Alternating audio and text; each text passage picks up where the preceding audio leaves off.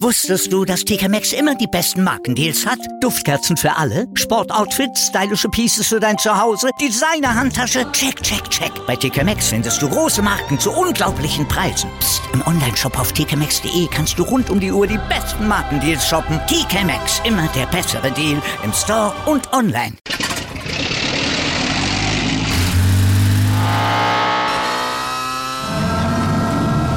Von 0 auf 100.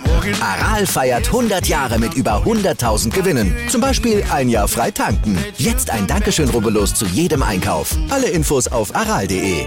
Aral, alles super. Ich habe meinen Namen nicht eingeworfen. Das wisst ihr doch.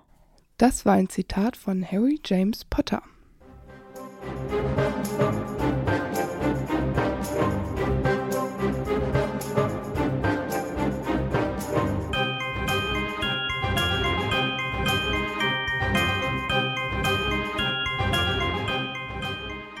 Hi, ich bin Amber. Und ich bin Antonia.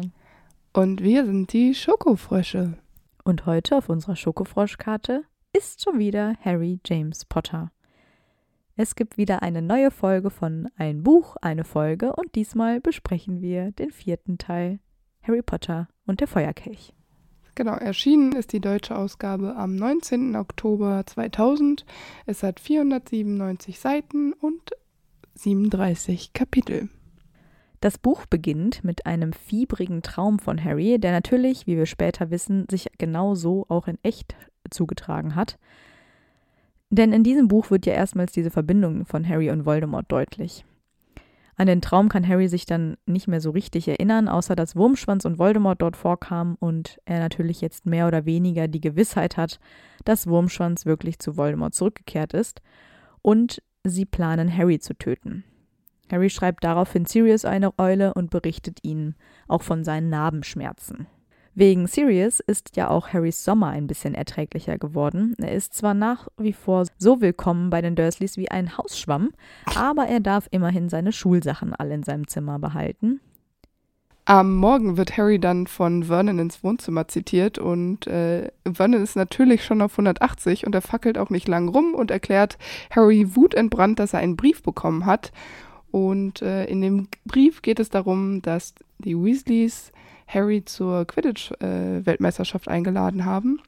Und nachdem Harry aber dann in diesem Gespräch nochmal ganz beiläufig Sirius erwähnt hat, äh, was ja sein neues Druckmittel ist, willigt Vernon ein und er darf äh, mitgehen, weil er will ja keinen Stress mit äh, Sirius haben.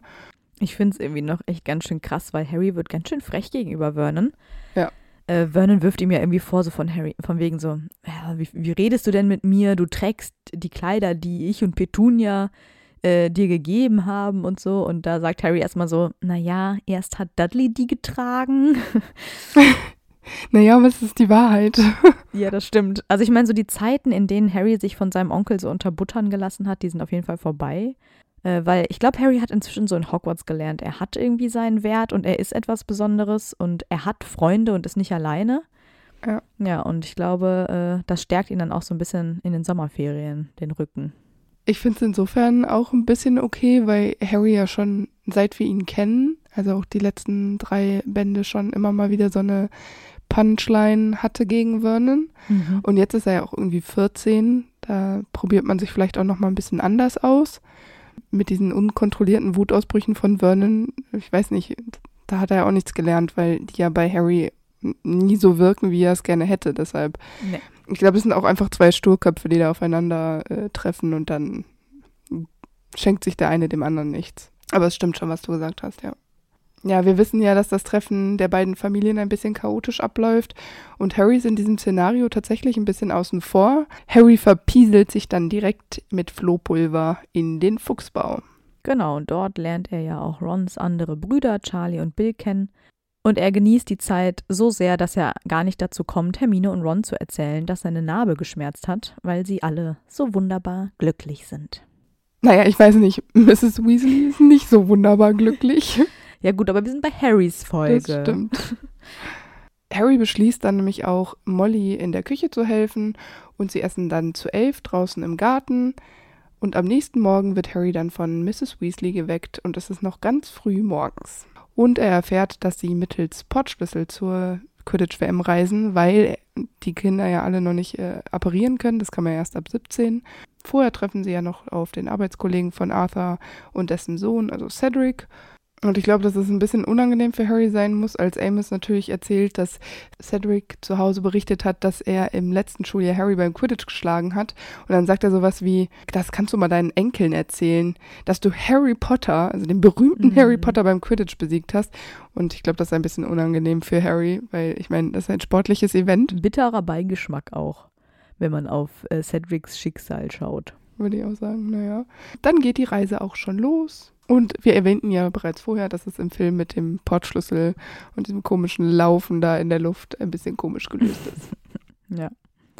Ich glaube, für Harry muss die Quidditch WM wirklich ein richtiges Spektakel sein. Total, ist alles neu. Nicht nur wegen der ganzen Zauberei ja. und Magie und Quidditch natürlich, sondern auch, weil alle Zauberer sich ja so bemühen, so zu sein wie Muggel. Und das geht ja bei den meisten gehörig schief. Und das ist ja wiederum auch sehr lustig, also bestimmt auch für Harry. Ja, das denke ich auch. Ja, weil er ja weiß, wie Muggel funktionieren. Und dann hast du ja den krassen Kontrast. Ja, genau. Sie begegnen auf dem Campingplatz ja auch einigen Schulfreunden, unter anderem Joe, die Harry winkt. Und Harry verschüttet dann ganz nervös Wasser über seiner Hose. Ja. Das ist so ein bisschen das Pendant zum Film, wo er da. So sabbert. Sabbert. Da macht er so den Mund auf so. ja, ähm, ja, und erst jetzt wird Harry bewusst, dass es auch in anderen Ländern Zaubererschulen geben muss. Sehr weitsichtig hat er bis dahin gedacht. Das habe ich mir auch gedacht. Hä? Also, es steht, glaube ich, auch so da, dass Harry sich bis dahin nie Gedanken darüber, so nie ja, richtig genau. Gedanken darüber gemacht hat, wo ich mir dachte, ja klar, weil England ist der Nabel der Welt und nur da befinden sich Zauberer. Da dachte ich mir so, hm, also lernen die das nicht auch irgendwie im Unterricht mal? Also so andere Zauberkulturen kennen. Da gibt es bestimmt auch Unterschiede. Ja, man kann sich doch auch denken, die Welt ist doch groß. Also, dass es andere Länder gibt, wird Harry ja wohl wissen. Ja, das hoffe Dann muss es doch auch auf anderen Welt auch noch Zauberer geben. So. Ja, Diese Logik erschließt sich mir gar nicht. Ja. Ich gehe ja auch nicht hier in Deutschland in die Grundschule und denke, oh, Grundschulen gibt es nur hier, die gibt es sonst nirgendwo auf der Welt. Ja, es gibt auch nur in Deutschland Universitäten. Ja, ich weiß ja nicht, wie andere Länder ihren Abschluss machen oder was die da machen, ne? aber es gibt es nur in Deutschland. Ja, ich weiß auch nicht. Da ist er nicht so. Ne? Der Tellerrand ist da schon sehr klein für Harry. Das ist gar kein Sprichwort. ist egal. Sprichwörter können wir nicht. Aber süß finde ich ja auch, dass Harry für sich, Ron und Hermine diese Omnigläser kauft. Das ist ja auch sehr großzügig und nett von ihm. Das stimmt, aber nachdem Ron dann sagt, dass es nicht nötig gewesen wäre, sagt Harry dann, dass Ron einfach nichts zu Weihnachten bekommt, die nächsten zehn Jahre. Und ich hoffe, dass das ein Scherz war. Wir wissen ja, dass Ron ein Weihnachtsgeschenk bekommt in diesem Jahr. Ja, aber nur weil er das Geld ja später zurückgibt. So. Genau. Und dann denke ich mir so, ich, Harry, ich hoffe, das war ein Scherz, weil wenn man so liest, wirkt es nicht so richtig scherzhaft. Ron grinst das noch so ich weg. Ich glaube, das sagt er nur, damit Ron das Geschenk auch akzeptiert. Okay. Also ist er eigentlich super empathisch mit seinem Witz. Ja, richtig, genau. Und ich habe es nicht rausgelesen. Es liegt an mir. Ich meine, diese Omnigläser sind halt auch einfach super cool. Die zeigen ja, genau. ja so Wiederholungen, die Spielzüge nochmal in Zeitlupe und kommentieren ja auch, was passiert. Ja, ah, schon sehr praktisch. Also quasi wie diese Operngläser, aber halt viel, viel cooler. Viel cooler. Ich will auch sowas haben. Ja, ich auch. Harry ist jedenfalls total glücklich. Er grinst die ganze Zeit und das finde ich irgendwie auch richtig schön es gibt irgendwie so kein besseres Gefühl, finde ich, als wenn man gar nicht mehr aufhören kann zu grinsen, weil man sich so freut. Und da tun einem die Wangen immer so weh. Das stimmt. Harry sieht dann auch einen Hauself auf der Tribüne und er denkt, dass es Dobby wäre.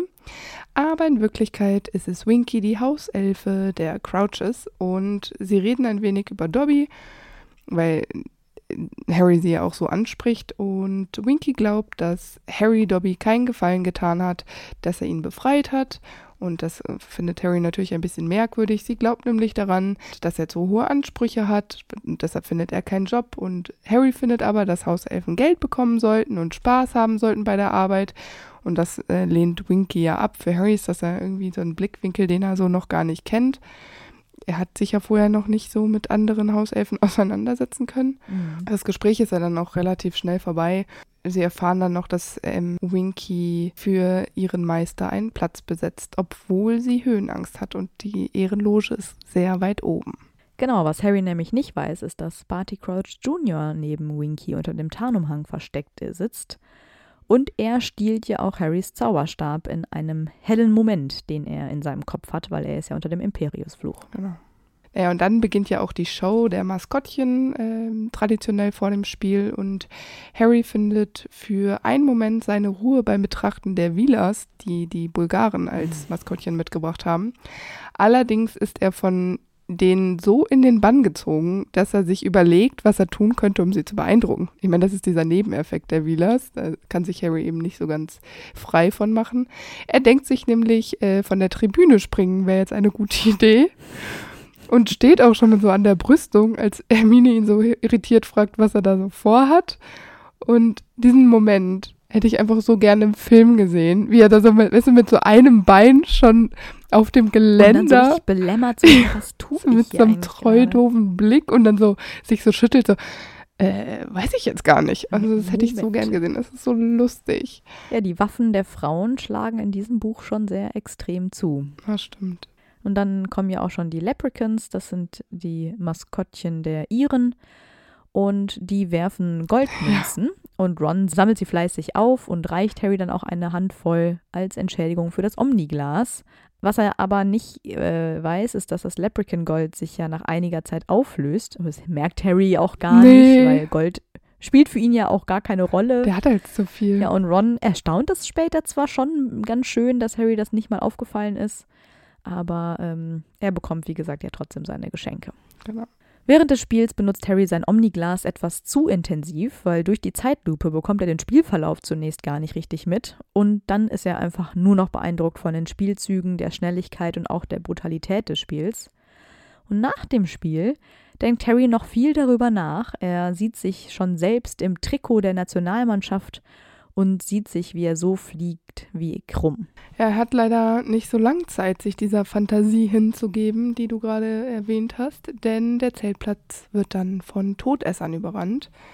Und Arthur scheucht die Kinder dann noch aus den Betten und die Wege trennen sich. Ich finde es irgendwie total schade, dass so ein schöner Tag in Harrys Leben von sowas Schrecklichem überschattet wird. Das stimmt. Weil eigentlich war das ja. so ein schöner, toller, ja. wunderbarer Tag für Harry, so richtig so sein Traum. Ja. Und dann kommen halt wieder so diese Kacktodesser. Genau, und dann ist irgendwie die WM und dieser schöne Tag schon fast nichts mehr wert, weil das so überschattet ja, genau. ist. Ja. Und äh, Harry ist mit ähm, Hermine und Ron unterwegs und trifft im Wald auf Draco. Ja, und ähm, im Wald hat Draco natürlich wieder nichts Besseres zu tun, als Hermine prompt als äh, Schlammblut zu beschimpfen. Und Harry ist dann, finde ich ja auch noch ein bisschen provokant, indem er ja Malfoy fragt, wo seine Eltern sind und direkt die Vermutung ausspricht, dass äh, sie wohl mitlaufen würden, also maskiert als mhm. Todesser. Es bringt ja jetzt nichts, da weiter mit Draco rumzustehen. Also wenden sie sich ab, weil Malfoy würde ihnen ja sowieso nicht sagen. Ja, und kurz darauf fällt Harry nämlich auf, dass sein Zauberstab fehlt. Ich finde ziemlich spät, weil sie sind ja schon mhm. quasi auf der Flucht. Er hätte das schon im, beim Zelt mitnehmen müssen, ne?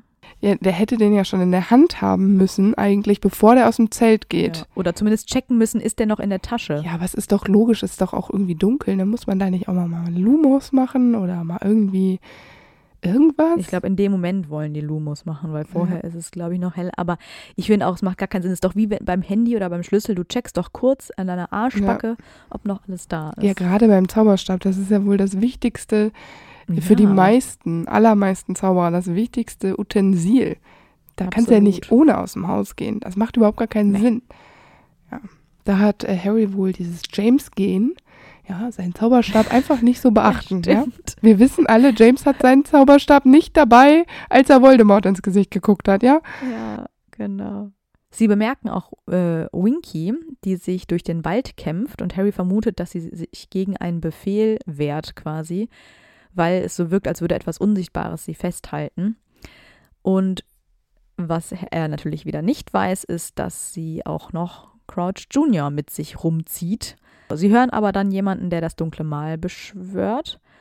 Und augenblicklich erscheinen Ministeriumsmitarbeiter. Harry ruft dann noch den anderen zu, sich zu ducken, und schon prasseln Flüche auf sie nieder, bis Mr. Weasley sie dann doch erkennt. Man findet dann auch Winky direkt in der Nähe des Geschehens und sie hat Harrys Zauberstab in der Hand. Und Harrys Zauberstab wird dann nämlich auch kontrolliert und dann ist es sicher, dass der dunkle Zauber, also das dunkle Mal, von Harrys Zauberstab ausgewirkt worden ist. Ich finde es irgendwie wieder ganz schön krass, weil äh, Harry wird mal wieder in das Chaos verstrickt, ja. äh, ohne dass er was dafür kann. Also der Ärger hat ihn mal wieder gefunden. Ja. Da können wir ihn nur selbst zitieren, ne? Ganz kurz muss man ja auch mal anmerken, Harry war jetzt drei Jahre in Hogwarts. Er hat Voldemort quasi zweimal daran gehindert, wieder zurückzukehren. Und er hatte mit einem vermeintlichen Verbündeten von Voldemort zu tun, der dann unschuldig war und dann doch einen enttarnt, der sogar zurückgekehrt ist zu Voldemort, ja. Seine Eltern wurden von Voldemort umgebracht und er weiß jetzt auch, dass Voldemort ihn töten möchte. Und er kam aber immer noch nicht auf die Idee, sich Wissen über Voldemort anzueignen. Ja. Er weiß bis dato nicht einmal, was Todesser sind, geschweige denn, was das dunkle Mal zu bedeuten hat. Ja. ja? Also ich meine, Hermine hat ihm schon bei der ersten Begegnung erzählt, dass sie verschiedene Bücher gelesen hat, in denen Harry vorkommt. Ja. Wieso bereitet man sich nicht mal auf seinen Feind vor? Also es ist ja schon absurd genug, dass auch niemand anderes in Harrys Gegenwart mal das Wort Todesser benutzt hat. Ja. ja? Die sagen immer nur Gefolgsleute oder so. Ja, genau. Das ist so, meine, anscheinend ist J.K. erst in diesem Buch auf den Namen gekommen. Ich weiß es nicht, aber es wirkt ja. immer so, boah, Harry, ey, wie ignorant kann man sein? Das stimmt. Ja, weil Bill erklärt Harry dann ja später, dass äh, Voldemorts Gefolgsleute Todesser genannt werden. Also. Ja, ja, genau. Das ist wie Voldemorts Name, da hat man Angst vor, das wird nicht genannt. Ja, ich weiß es nicht. Also ich finde, Todesser kann man schon sagen. Wobei Todesser ja in den ersten drei Büchern nicht so eine richtige Rolle hatten. Also ich meine, naja, aber mit Sirius Black, der war der, die haben dann einmal gesagt, der wichtigste Gefolgsleut. Der Gefolgsmann. Von Voldemort haben die immer gesagt. Anhänger. Sagen, Anhänger Voldemort sagen Anhänger. die auch. Anhänger Voldemort. Ja, genau. Oder dann hätten die auch mal sagen können, ja, auch andere Todesser sitzen noch in Azkaban. Ja, nee, es wird immer nur Anhänger ja, das ist wahr. gesagt. Das ist ein bisschen abstrus, das Ganze. Naja, gut. Es ist, wie es ist. Und obwohl niemand so richtig glaubt, dass es Winky wirklich gewesen ist mit dem dunklen Mal, wird sie umgehend vor den Augen aller von Barty Crouch Senior gefeuert. Äh, Harry kann natürlich nicht schlafen. Die gehen ja nochmal zurück zum Zelt und äh, er liegt da in seiner Koje. Er ist viel zu aufgewühlt und mit den und mit dunklen Gedanken erfüllt. Erst am nächsten Morgen packen sie dann ja alles zusammen. Das funktioniert alles magisch. Das finde ich immer so super cool, wenn JK auf sowas eingeht. Und sie müssen nochmal zurück zum Portschlüssel. Und dann sind sie zurück im Fuchsbau. Genau, und da findet er dann auch endlich die Zeit, Hermine und Ron von seinem Traum zu erzählen, weil er findet es dann jetzt durchaus bedenklich, dass er mit schmerzender Narbe aufgewacht ist und dann nur einige Tage später Todesser auftauchen und das dunkle Mal seit Jahren wieder erscheint. Ron und Hermine reagieren genauso, wie er sich das auch gedacht hat. Und das war ja der eigentliche Grund, mhm. warum er ihn am Anfang, ähm, also direkt nach dem Traum, keine Eule geschickt hat. Sie haben nämlich viele Ratschläge für ihn und ähm, was, wie er jetzt damit umgehen soll. Und Ron meint, es wäre ja nur ein Albtraum. Er will ihn zwar damit aufmuntern, aber Harry hatte halt so eine Ahnung, dass es eben nicht nur ein Albtraum war. Mhm. Ja, das ist auch Rons Idee ähm, Harry mit Quidditch im Obstgarten abzulenken, also gegen Charlie und Bill. Und Hermine sagt noch so, nee, Harry will bestimmt seine Ruhe haben. Und Harry denkt sich so, ja, ich gehe jetzt Quidditch spielen. Und ich würde mir das auch nicht entgehen lassen. Hallo? Mit Charlie, er ist eine Legende äh, in Hogwarts, ja. dass er da nicht gegen spielen will, kann ich mir nicht vorstellen. Und so ein bisschen Sport kriegt ja, da kriegt man ja auch den äh, Kopf frei. Ich glaube, es ist gar nicht so eine schlechte Idee. Ja, denke ich auch. Ja, und dann bereiten sich auch alle schon darauf vor, zurück nach Hogwarts zu fahren und packen alles Wichtige ein. Im Hogwarts Express taucht dann plötzlich Malfoy mit seinen Freunden in Harrys Abteil auf, aber Harry ist ganz kühl und erinnert Malfoy daran, dass er ihn gar nicht eingeladen hat. Oho, worauf Malfoy natürlich nicht hört, das ist ihm völlig egal. Ich finde es auch hier wieder so, dass mir bei Harry dieses Schuljahr hin und wieder etwas eigene Meinung fehlt. Mhm. Er äußert sich zum Beispiel auch überhaupt gar nicht zu dieser ganzen Hauselfen-Thematik während des ganzen Buchs, was Hermine ja total beschäftigt. Das stimmt, das ist mir auch aufgefallen. Er redet auch einfach nicht mit. Ja, genau. Er sagt nichts dazu. Ja, beim Willkommensfest zum Beispiel, da erfährt ja Hermine, dass es Hauselfen in Hogwarts gibt und Harry sagt nichts dazu, während Ron Hermine wie gewohnt halt widerspricht. Und die einzige Meinung, die er gefühlt nach wie vor vertritt, ist, dass er Wahrsagen und Zaubertränke hasst. Ja, aber das ist ja jetzt auch keine richtige Meinung, oder? Das ist nicht einfach eine Tatsache. Aber das äußert er wenigstens. Ja, das das, ist nicht nur das, was er in seinem Kopf mit sich selber ausmacht, sondern das kommuniziert er. Ja, aber das ist mir auch schon aufgefallen. Da dachte ich auch mal so, hä, kannst du, weil ich auch da, ich gucke ja auch immer so nach Zitaten und ob er irgendwas Kluges sagt, was man halt so, was Sinn ergibt. Aber bei solchen Diskussionen, gerade wenn äh, Hermine und Ron auch diskutieren, er, er mischt sich nie ein. Also er schlägt sich äh, nie auf die eine oder auf die andere Seite.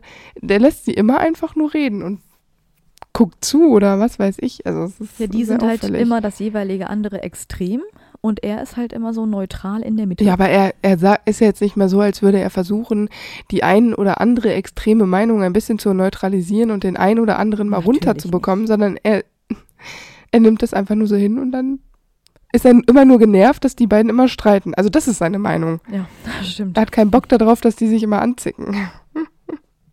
Harry schaut ähm, auch einmal ganz aus Versehen natürlich zu Cho herü- herüber und er hat dann so einen merkwürdigen Drang, sich an den Ravenclaw-Tisch zu setzen, so. wo ich mir auch immer denke, oh, dann mach's doch mal. Merkwürdig, dass so ein Gryffindor sich beim Willkommensfest, wo man sich ja nochmal so mit seinem Haus und so, ne, nochmal wahrscheinlich nochmal, naja, wo man sich ja auch freut, nach Hause zu kommen, nach Hogwarts und er denkt sich so, nee, jetzt setze ich mich mal zu Ravenclaw, mal gucken, wie es da Ja, ist. vor allem anbedacht, die haben noch nicht viel geredet, ne? Außer so ein bisschen High und viel Glück und gutes Spiel.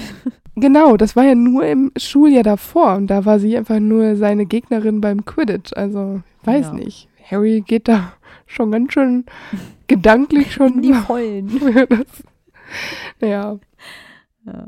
Als Dumbledore das Trimagische Turnier verkündet, lässt Harry sich auch hier wieder hinreißen und stellt sich dann vor, wie er Champion wird und gewinnt.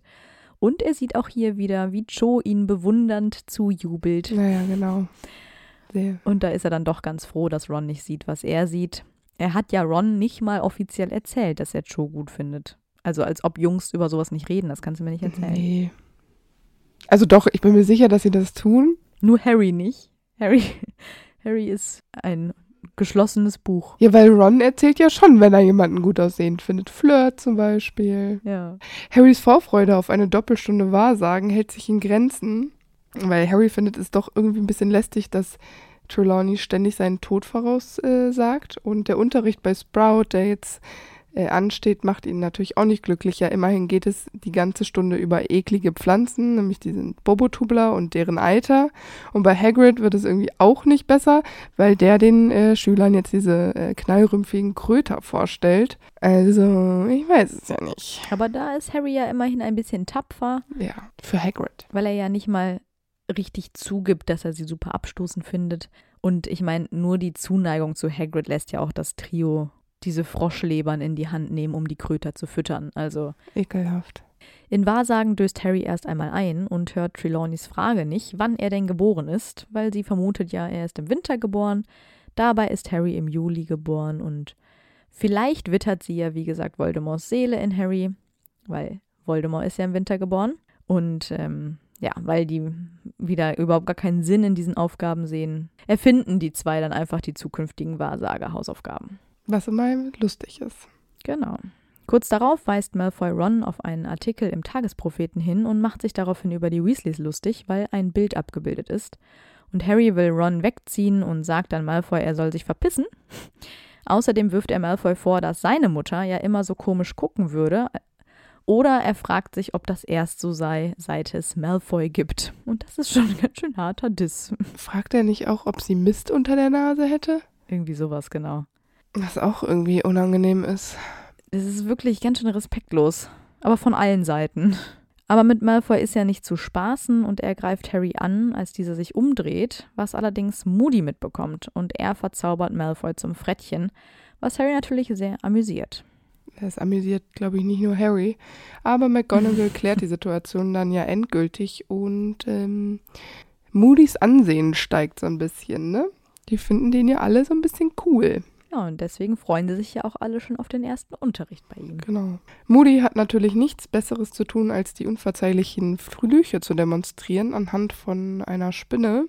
Also es ist ja gar nicht Moody, sondern Junior. Und im Allgemeinen sind alle Schüler ja irgendwie jetzt ein bisschen traumatisiert und der letzte Fluch ist der Todesfluch. Da macht Moody es kurz und erklärt, dass es keinen Gegenfluch gibt und dass es nur eine Person gibt, die ihn überlebt hat und Harry bemerkt, wie er rot anläuft und es ist ihm super unangenehm, weil er sich jetzt super beobachtet fühlt, weil ihn ja natürlich auch alle angucken. Ich meine, alle kennen Harry, das sind seine Klassenkameraden, die kennen sich seit über drei Jahren, aber ich glaube, es ist immer so ein bisschen blöd, wenn das dann so zur Sprache kommt. Und ich meine, wir wissen, dass der falsche ja. Moody das mit Absicht macht, ähm, dass er diese Flüche erklärt, damit Harry irgendwie vorbereitet wird oder was weiß ich. Hermine kommt ja mit ihrer Belfer-Idee um die Ecke. Ah, Verzeihung, B-Elfer. Ja. Und Harry und Ron haben keine Wahl. Harry wird dann kurzerhand zum Sekretär. Er soll also alles mitschreiben. Aber Harry ist eigentlich halb verärgert und halb belustigt. Und zwar über Ron, der sich natürlich tierisch aufregt. Sie zahlen zwar dann diesen Beitrag, um Hermine zu beschwichtigen, aber Harry ist eigentlich ziemlich genervt von der ganzen Aktion. Was für mich irgendwie nicht so einen richtigen Sinn ergibt, weil er hat ja Dobby aus einschlägigen Gründen befreit, ja, damit er nicht bei den Malfoys leben muss. Das ist ja im Prinzip das, was Hermine sich für andere Hauselfen auch wünscht. Wieso interessiert sich Harry nur für Dobby, aber nicht für andere Hauselfen? Weil er die anderen nicht kennt. Naja, aber die Bedingungen, lassen wir jetzt mal die Hogwarts-Hauselfen außen vor. Ich könnte mir vorstellen, dass es denen nicht allzu schlecht geht. Aber ähm, da gibt es auch noch genug andere Hauselfen, die leiden. Und dann denke ich mir immer so, Harry, so ein bisschen Interesse könntest du auch haben. Ja, Harry hat immer viel zu tun und den Kopf voll, aber es ist immer so, naja, das, was mich nicht direkt tangiert, gibt ja, es nicht. Genau. Das, was nicht vor seiner Nase schwebt, das hat ihn auch nicht zu kümmern. Ja. Naja. Ja, zum Glück werden sie ja abgelenkt, weil Hedwig mit einem Brief von Sirius auftaucht und der kündigt an, dass er nach Großbritannien zurückkehren wird. Harry ist ganz schön wütend auf sich selbst, dass er Sirius von seinen Narbenschmerzen erzählt hat, weil er sich natürlich Sorgen macht, dass Sirius in Schwierigkeiten kommt. Und er nimmt sich vor, beim nächsten Mal nicht mehr direkt rumzujammern. Aber ich meine, es war ja schon sehr, sehr wichtig, dass er Sirius Bescheid gesagt hat, weil dieser die Info ja an Dumbledore weitergeleitet hat. Dadurch ja die Aufmerksamkeit erst darauf gelegt wurde. Und hätte Harry das für sich behalten, wie er das sonst normalerweise tut, dann äh, hätte diese wichtige Information denen ja gefehlt. Ich frage mich auch immer, warum Harry sich immer so doll Sorgen um Sirius macht. Der hat jetzt so viel hinter sich gekriegt und er weiß doch auch, dass Sirius einen eigenen Kopf hat. Und ich finde auch, dass Harry nicht versuchen muss, Sirius zu schützen, weil ähm, Sirius auch einfach älter ist und Sirius sich ja auch angeboten hat, Harry zu unterstützen mit allem, was er kann, was ihm, in, also was in seiner Macht steht. Also ich könnte mir vorstellen, dass es viel besser funktionieren würde, wenn Harry ehrlich wäre, weil er würde Sirius ja eh nicht aufhalten können, egal was er sagt.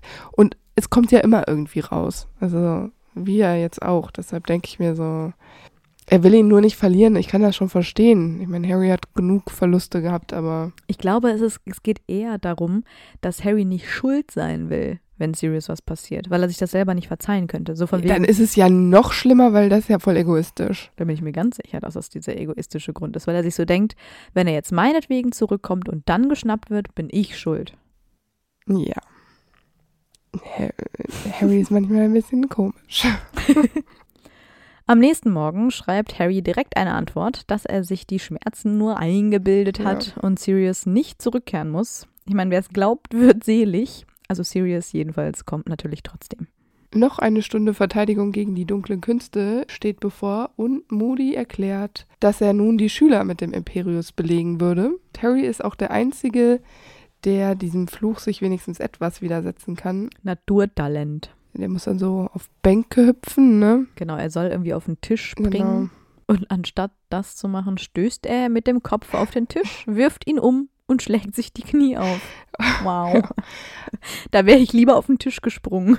Aber ich fand es ganz interessant, weil Harry glaubt nämlich, während er mit dem Imperius belegt ist, dass er irgendwie schwebt.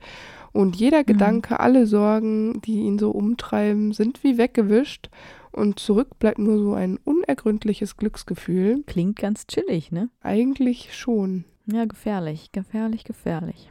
Aber am Ende der Stunde schafft er es ja, den Fluch komplett abzuschütteln. Also das ist schon wirklich Ja, schon ein krass. Applaus wert. Ja, finde ich auch. Klatscht du gerade wirklich? Ja, hat, sie hat geklatscht. Ja, ich habe Ah, geklatscht. Kein glaub, man Standing. Ovation. An Halloween kommen die Beaubatons und Durmstrangs. Harry ist weder sonderlich angetan von Fleur, noch schmachtet er krumm an. Aber als Ron sagt, es gäbe in Hogwarts keine Mädchen wie Fleur, da widerspricht er ihm, denn natürlich muss er an seine Jo denken. Als Dumbledore den Feuerkelch präsentiert, hat Harry wieder die Vorstellung, wie er das Turnier gewinnt. Also er spielt durchaus mit dem Gedanken, Dumbledores Alterslinie auszutricksen, aber er macht es natürlich nicht. Bevor die Champions verkündet werden, ähm, gibt es ja noch so ein Essen und alle sind super angespannt. Und ich finde ja, dass Harry gar nicht so euphorisch wirkt. Also während er so abwartet, ähm, was passiert. Weil eigentlich ist es ja eine coole Sache und er in dem Moment erwartet er ja auch nichts. Sondern er, eigentlich denkt er, er ist nur Zuschauer. Ja, aber zu wenig Emotionen, meinst du? Ja, ja, genau. Er wird auch nicht euphorischer, nachdem Dumbledore auch seinen Namen genannt hat. Ich glaube, das schockiert ihn mehr, als dass es Ja, ihn genau. Er ist beglückt. total schockiert. Und er muss ja dann auch noch in diesen Raum, wo die anderen Champions warten. Und ich glaube, das ist ein ganz unangenehmes Gefühl. Weil Harry ja auch Ja, überhaupt nicht weiß, was total. gerade mit ihm passiert, weil er ja seinen Namen wirklich nicht da reingeworfen hat. Und dann, er hat doch nichts erwartet. Der dachte, der hat ein chilliges Schuljahr dieses Jahr. Es passiert nichts, was ihn betrifft. Ja, der denkt ja auch, er träumt. Und das Erste, was er ja auch sagt, ist, dass er seinen Namen nicht eingeworfen hat, wie in unserem Zitat. Und bei der ganzen Entscheidung, ob er teilnimmt oder nicht, da hat er ja auch keinerlei Mitspracherecht. Er beharrt halt immer nur wieder darauf, dass er seinen Namen nicht eingeworfen hat. Aber er fühlt sich schon auch etwas angegriffen, als Fleur ihn kleinen Jungen nennt. Letztlich wird aber ja dann doch entschieden, dass die Wahl des Feuerkelchs gültig ist und dass Harry am Trimagischen Turni- Turnier teilnehmen muss. Und Harry läuft dann wie ferngesteuert in den Gryffindor-Turm und wird von den anderen Gryffindors empfangen, die sich äh, irgendwie so ein bisschen für Harry freuen. Alle außer Ron. Sie wollen auch wissen, wie er es geschafft hat, den, äh, seinen Namen in den Kelch zu werfen. Ron vermutet, dass dann Harry das mit dem Tarnumhang gemacht hat, was ja aber irgendwie Quatsch ist, weil die Alterslinie das trotzdem erfassen würde. Und letztlich ist Ron ja einfach nur neidisch auf Harry, wobei ich glaube, dass wenn Ron so ganz tief in sich hören würde, würde er seinen besten Freund vielleicht verstehen, dass Harry gar nicht euphorisch ist, wie ich vorhin schon gesagt habe. Und ich glaube, dass Harry einfach auch ein bisschen überfordert ist mit der ganzen Situation. Ja, Harry ist vor allem auch mega enttäuscht, weil er eigentlich davon ausgeht, dass ja zumindest zwei Menschen ihm glauben, nämlich Ja. Ron und Hermine. Und dann ist das natürlich mit Ron schon ein sehr derber Schlag ins Gesicht und die zicken sich ja auch echt ganz schön Ja. an und gehen sich ja auch daraufhin komplett aus dem Weg. Das stimmt. Hermine versucht Harry ja auch noch zu erklären, dass Ron ja nur neidisch ist, aber das kann Harry überhaupt nicht nachvollziehen.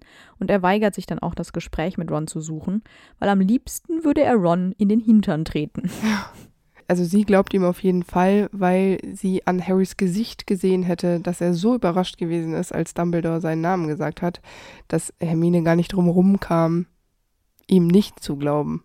Ihm nicht nicht zu glauben? Ja, genau. Von daher, vielleicht hat Ron Harry in dem Moment auch einfach gar nicht angeguckt und hat die Überraschung in Harrys Gesicht nicht ablesen können. Harry ist auf jeden Fall sehr dankbar für Hermines Verständnis, aber er findet auch, dass es etwas langweilig ist, nur mit ihr Zeit zu verbringen, weil sie natürlich ständig in der Bibliothek ist und mit Ron ist es einfach noch ein bisschen lustiger. Und Hermine ist es ja auch, die Harry daran erinnert, Sirius über die Ereignisse ähm, in Kenntnis zu setzen. Und Harry hat hier wieder das Gefühl, dass er Sirius irgendwie beschützen muss. Aber er sieht dann schon ein, dass äh, Hermine recht hat. Ja, hat er nicht irgendwie Angst, dass äh, Sirius dann direkt zu dem Portal Hogwarts hineingestürmt kommt, wenn er ihm jetzt schreibt? Ja, ja ich glaube schon. Aber Hermine sagt dann ja, und ich finde das ganz klug, die sagt sowas wie, ähm, das Turnier ist berühmt, du bist berühmt, das ist kein Geheimnis mehr. Ja. Harry ist so ein richtiger Drama-Boy. Ja. So ein Dramotta ist er. Ja, das stimmt. Dramotta ist eine Mischung aus Drama und Potter. Ja, ich finde das Ich finde gut. das richtig gut. Das sagen wir jetzt. Harry Dramotta. Das, warum heißen die Bücher nicht Wenn- so? Wir nennen die Bücher einfach um. Dramata und der Feuerkelch. Wäre JK da mal drauf gekommen. Ja, wirklich. Harry kann es auf jeden Fall nicht ertragen, dass die Gryffindors ihn dafür feiern, dass er Champion ist und den Feuerkelch austricksen konnte. Noch weniger kommt er damit klar, dass ihm die anderen nicht glauben, dass er die Wahrheit sagt. Außerdem machen es die Potter-Stinkt-Anstecker von Malfoy ist natürlich auch nicht besser.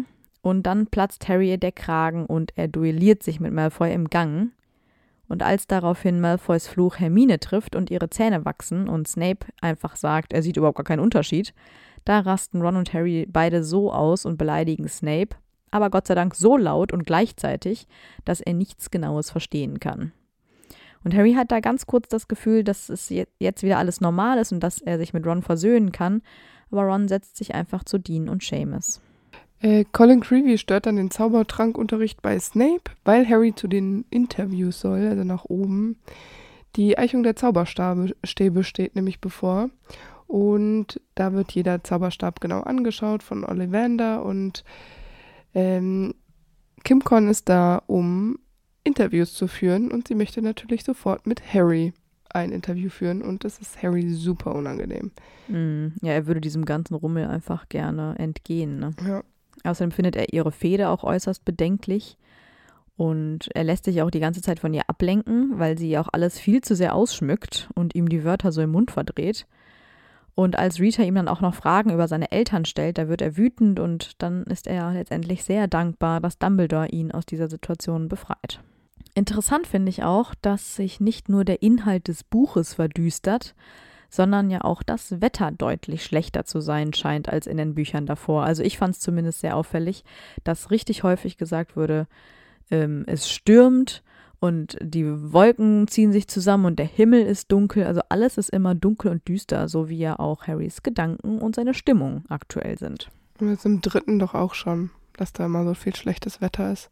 Aber da sind auch die Dementoren da, ne? Die kommen in diesem Buch schon im Stürmen und Gewitter ja, in ja, Hogwarts das stimmt an. schon. Ergibt ja auch Sinn, dass das ja jetzt nicht Friede, Freude, Eierkuchen ist. Das stimmt. Ja, Harry hat ja auch totale Angst vor der ersten Aufgabe, die immer näher rückt. Quasi, es kriecht quasi wie ein widerliches Tier auf ihn zu. Und da muss man kurz dazu sagen, im Englischen steht da nicht kriecht, sondern crouch. Ein kleiner Hinweis auf das Monster, man weiß es nicht. Ah, man munkelt nur. Er hat jedenfalls keine Ahnung, was auf ihn zukommt. Und er hat natürlich auch keine Ahnung, wie er sich vorbereiten soll. Also bereitet er sich gar nicht vor. die beste Lösung. Mal was lesen? Nee, nee. Hat sich die letzten drei Jahre auch nicht gelohnt. Dann brauchen wir es jetzt auch nicht. Dann erscheint ja auch der Artikel über das Trimagische Turnier von Rita Kimcon im Tagespropheten und Harry schämt sich für diesen Artikel sehr, denn Rita Kimcon hat nur über ihn geschrieben und erwähnt ganz am Ende auch noch falsch geschrieben F- Fleur und Krumm, das wissen wir, und Cedric lässt sie ganz weg. Das lässt Harry natürlich irgendwie ein bisschen im schlechten Licht dastehen. Ja.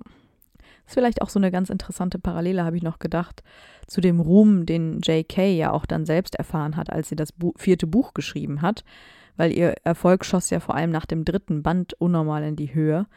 Und ähm, auch über sie wurde ja so ein Mist geschrieben. Und der berühmte Harry Potter muss nun auch mit der medialen Welt klarkommen. Sehr verrückt. Vor der ersten Aufgabe wünscht Joe ihm dann noch viel Glück und das lässt ihn erröten, weil ich denke, dass er nicht damit gerechnet hat in dieser Situation. Am Samstag vor der ersten Prüfung dürfen dann alle nochmal nach Hogsmeade und Harry geht unter dem Tarnumhang mit. Im drei Besen stoßen sie dann ja auf Moody und Moody kann mit seinem Superauge auch unter den Tarnumhang sehen und er begrüßt Harry mit hübscher Umhang, Potter. Und ich denke mir, Mhm. Was hat Junior sich in diesem Moment gedacht, Harry so zu begrüßen? Es ist ja nicht Moody, so ein flotter Spruch. Ich finde ich find es so crazy. Außerdem ist ja auch Hagrid mit dabei und Hagrid lädt Harry dann ein, um Mitternacht zu seiner Hütte zu kommen. Harry ist natürlich neugierig, aber er will ja auch das anstehende Gespräch mit Sirius nicht verpassen, denn die haben sich ja im Kamin der Gryffindors verabredet, also Sirius will mit Flohpulver erscheinen. Harry begleitet Hagrid dann unter dem Tarnumhang zu dem Ort, wo die erste Aufgabe aufbewahrt wird. Es sind die Drachen. Und ich finde dafür, dass Harry zum ersten Mal Drachen sieht, ist er doch ziemlich gefasst und geht ebenfalls Mhm. mit Madame Maxime und Hagrid näher dran. Also meine erste Reaktion auf Drachen wäre, glaube ich, ein bisschen anders und eventuell würde ich vielleicht auch kurz schreien. Aber es ist ja vielleicht ganz gut, weil jetzt hat er den ersten Schreck überstanden und es wird auch keine Überraschung mehr in der ersten Aufgabe, wenn er die Drachen dann sieht. Also hätte ich den Drachen zum ersten Mal in der Arena gesehen, dann hätte ich ganz sicher geschrien und wäre in Ohnmacht gefallen. Ja, aber das sagt er ja auch. Aber Harry hat natürlich keine Ahnung, wie er die Drachen besiegen soll, aber das kann er eher Sirius fragen, den er jetzt gleich trifft. Harry erzählt ihm auch alles und er vertraut sich Sirius auch an und fragt ihn, wie er an den Drachen vorbeikommen soll. Aber Sirius warnt ihn erstmal vor Karkaroff und als Sirius ihm gerade sagen will, wie er mit einem kleinen Zauber wirksam gegen einen Drachen vorgehen kann, da kommt Ron die Treppe runter und Sirius muss verschwinden. Harry ist natürlich stinksauer, obwohl Ron das ja kaum ahnen kann. Und in diesem Augenblick hasst Harry alles an Ron. Und er bewirft ihn dann auch noch mit einem der Potter stinkt wirklich Anhänger. Ja, richtig super. Und dann trifft er Ron ausgerechnet an der Stirn und dann ist Harry richtig fies und sagt, ja, vielleicht gibt das ja eine Narbe. Das ist doch das, was du willst. Das ist total Das gemein. ist echt das Dreisteste. Harry ist am Sonntagmorgen so aufgeregt und verwirrt, dass er sich seinen Zauberhut statt einer Socke über den Fuß ziehen will. Gemeinsam mit Hermine überlegt er ein paar Tage vor der Aufgabe, wie man den Drachen mit einem Zauberspruch besiegen könnte und sie wälzen dafür ganz in Hermine-Manier die Bücher, aber irgendwie scheint ja nicht sinnvoll zu sein Harry spielt dann ja auch ernsthaft mit dem Gedanken, einfach abzuhauen. Aber Hogwarts ist eben der einzige Ort, an dem er jemals glücklich war. Er ist also lieber in Hogwarts und kämpft gegen Drachen, ohne vorbereitet zu sein, als dass er im Ligusterweg ist und sich mit Dudley rumplagt. Und das will ja schon was heißen. So stimmt. Harry hatte sich zuvor ja schon in den Kopf gesetzt, Cedric über die erste Aufgabe zu informieren. Cedric ist natürlich etwas ungläubig, dass Harry sein Wissen teilt, weil ich glaube nicht, dass er damit gerechnet hat, weil Harry ja dann einen Vorteil hätte, den er jetzt damit nichtig macht. Aber Harry wünscht sich selbst für seine schlimmsten Feinde nicht unvorbereitet gegen einen Drachen zu kämpfen. Und dann sagt er, in Gedanken natürlich, außer Snape oder Malfoy. Und dann dachte ich mir, ja, aber Voldemort würde dann schon informieren. Ja, Das ist sehr nett. Voldemort würde er sagen, hey du, da sind Drachen. Pass auf, Kollege. Kollege vor allem. Bro. Ja. Ja, für ihn ist das halt einfach selbstverständlich, dass er so fair ist und äh, Cedric davon erzählt. Und in dem Moment kommt Moody und er bittet Harry zu einem Gespräch. Und Harry rechnet ja mit einer Strafe, aber Moody gibt ihm viel mehr Tipps, wie er die Aufgabe lösen kann. Und zwar will er, dass Harry seine Stärken ausspielt, und zwar das Fliegen. Und deswegen nutzt Harry den ganzen Nachmittag die Zeit, um den Aufrufezauber zu üben, um seinen Besen herzaubern zu können. Und erst weit nach Mitternacht beherrscht er den Zauber und er ist mehr oder weniger bereit für die erste Aufgabe. Genau. Und am Tag der ersten Aufgabe erklärt Bagman dann, dass man das goldene Ei, das der Drache zum Beschützen bekommen hat, klauen muss. Harry zieht als letzten seinen Drachen. Es ist der ungarische Hornschwanz. Und sobald Harry an der Reihe ist, und sobald Harry an der Reihe ist, äh, beschwört er dann ja, wie er es geplant hatte, auch seinen Feuerblitz und fliegt. Er nutzt die nutzt diese Flugstrategien, die er als Quidditch-Spieler gelernt hat, um den Drachen lang genug von dem Ei wegzulocken und dann kann er auch das Ei am schnellsten von allen Champions holen. Da verletzt er sich ein bisschen an der Schulter.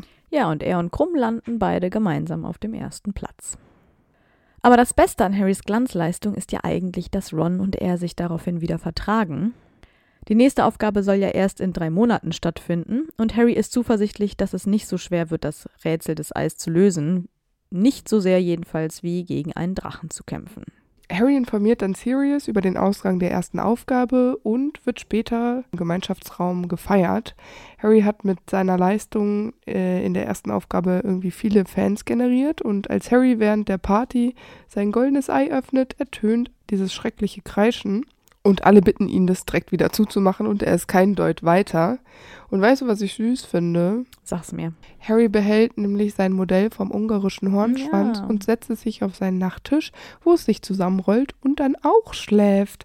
Ich will auch so eins haben. Ja, und er denkt sich dann nämlich so, ach, eigentlich sind Drachen Ja, gar nicht so schlimm. Genau. Das finde ich so toll. Ich, hätte, ich möchte es auch haben. Selbst Trelawney, die mal wieder seinen Tod voraussagt, kann seine gute Laune nicht dämpfen. Und Harry gähnt sie dann einfach bei der Voraussage ganz dreist an, weil es nach dem hundertsten Mal einfach nicht mehr eindrucksvoll ist. Hermine schleppt die Jungs dann noch in die Hogwarts-Küche und dort trifft Harry auf Dobby und auch auf Winky. Und Dobby hat lange keine Arbeit gefunden und jetzt ist er seit einer Woche in Hogwarts. Und ich frage mich immer, freut Harry sich da? Ist er super glücklich? Klar. Ja, eigentlich ist das doch was Schönes, oder? Dass Dobby jetzt Arbeit hat. Ja, auch wenn Hermine Harry immer wieder daran erinnert, auch etwas für das Ei zu tun, um das Rätsel zu lösen, ruht Harry sich viel zu sehr auf seinem Ruhm aus. Während einer Verwandlungsstunde kämpfen Harry und Ron mit den Jux-Zauberstäben der Weasley-Zwillinge, was McGonagall natürlich bemerkt. Und dann verkündet sie am Ende der Stunde noch, dass der Weihnachtsball ansteht. Und das wird für Harry ja auch eine sehr große Herausforderung, denn die Champions müssen mit einem Tanz den Ball eröffnen. Harry denkt dann, er würde es auch lieber nochmal mit dem Hornschwanz mhm. aufnehmen, als eine Partnerin für den Ball zu finden. Das ist nämlich irgendwie bis jetzt die schwerste Aufgabe für ihn. Harry weiß natürlich, wen er fragen möchte. Aber Harry bemerkt, dass Mädchen wohl immer im Rudel umhergehen und er Mädchen mhm. niemals alleine treffen kann. Ja, aber Harry ist auch immer in Begleitung. Harry könnte auch einfach, weil ich meine, ich glaube, Ron oder irgendwer sagt das zu ihm, hey, du bist doch Champion, es kann ja nicht so schwer sein. Und ich finde, Harry könnte auch ganz souverän mal zu Cho gehen und sie äh, um ein Date bitten. Gerade jetzt, wo alle E-Dates suchen, finde ich es nicht so abgefahren, dass Harry einfach das macht. Das ist ja jetzt keine merkwürdige Frage, wie wenn es nicht so eine Date-Stimmung wäre.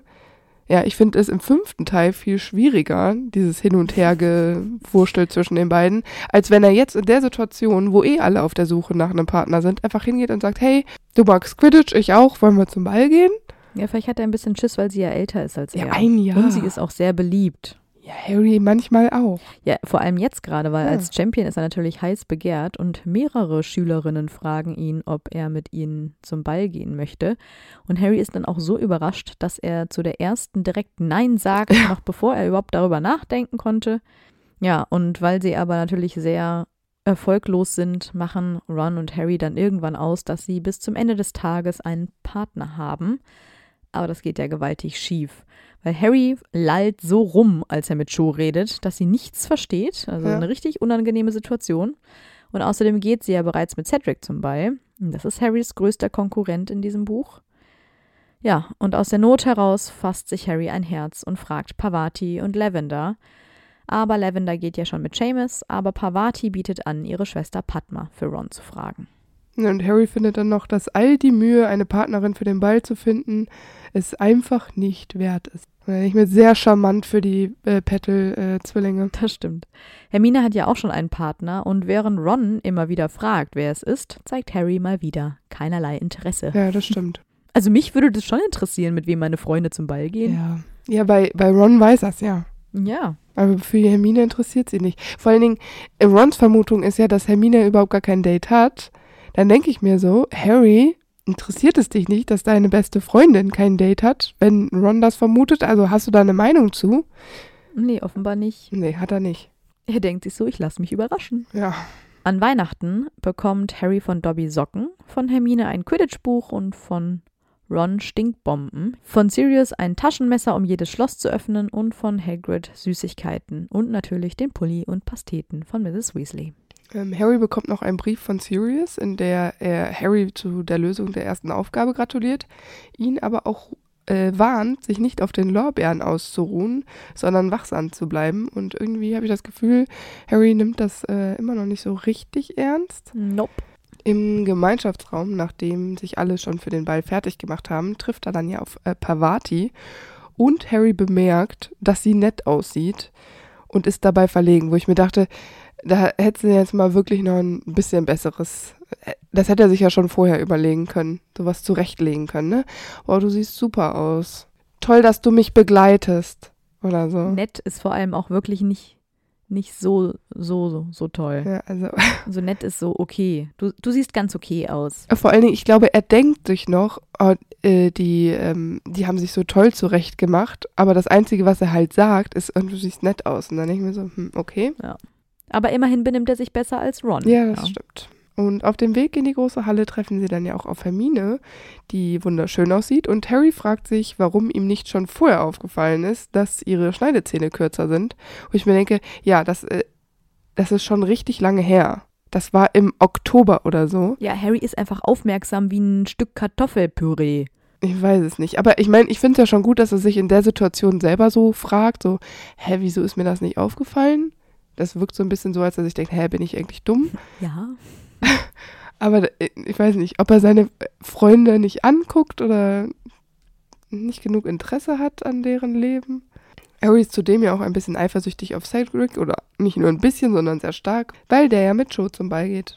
Beim Eröffnungstanz kann Harry froh sein, dass er mit Pavati hingeht, da diese ja die Führung übernimmt und damit sicherstellt, dass Harry nicht als super unfähig rüberkommt in dem Moment. Ich finde, da kann er schon ein bisschen dankbarer sein im Nachhinein. Ja, aber ist er ja nicht, weil er bereitet Pavati jetzt nicht unbedingt den schönsten Abend. Die freut sich ja voll und will unbedingt tanzen, aber Harry wirkt sie dann voll ab und er lässt sich außerdem von Rons schlechter Laune anstecken.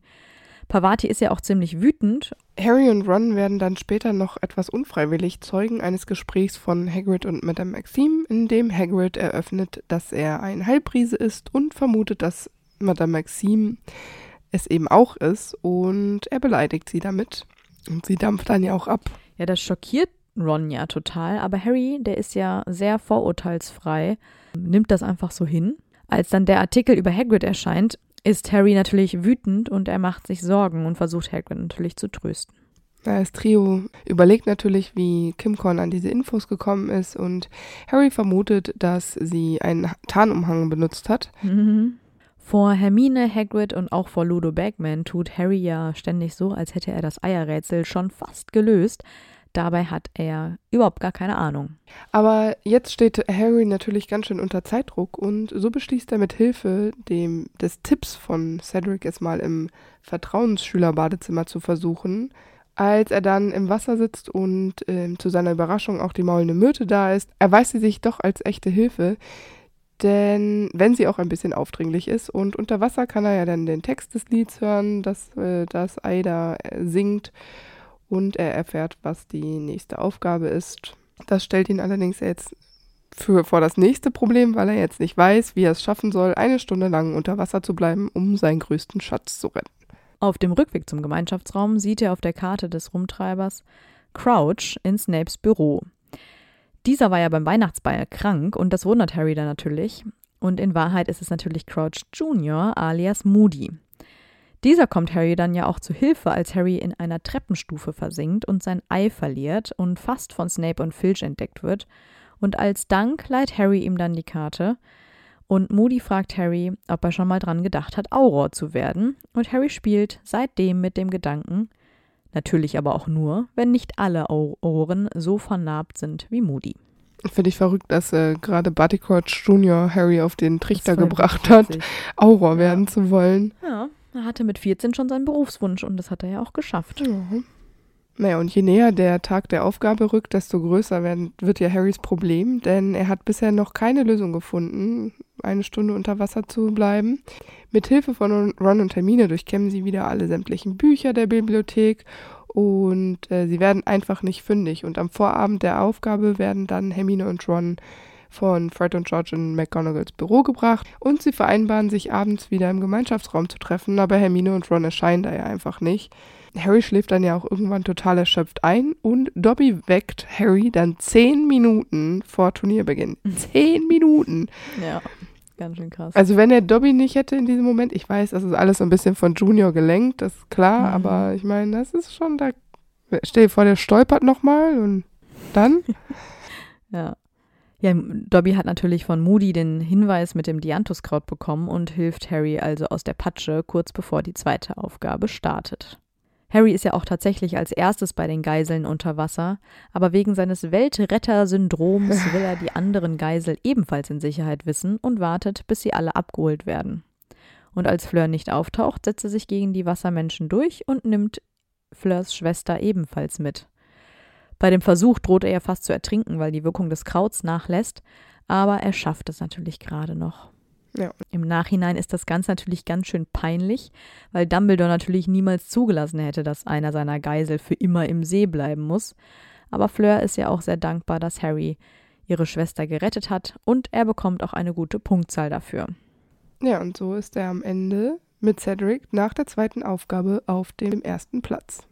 Harry ist natürlich super erleichtert, auch die zweite Aufgabe des Turniers hinter sich gebracht zu haben. Und als Hermine und Ron sich über den Schmähartikel über Hermine unterhalten, hat Harry dazu gar nicht so eine großartige Meinung, ne? Also der hört sich da nur dieses Hin Das und Her stimmt. zwischen den beiden an. Ja, es kümmert ihn irgendwie nicht so richtig. Erst als Snape den Artikel vor der gesamten Klasse vorliest, ist er ziemlich wütend.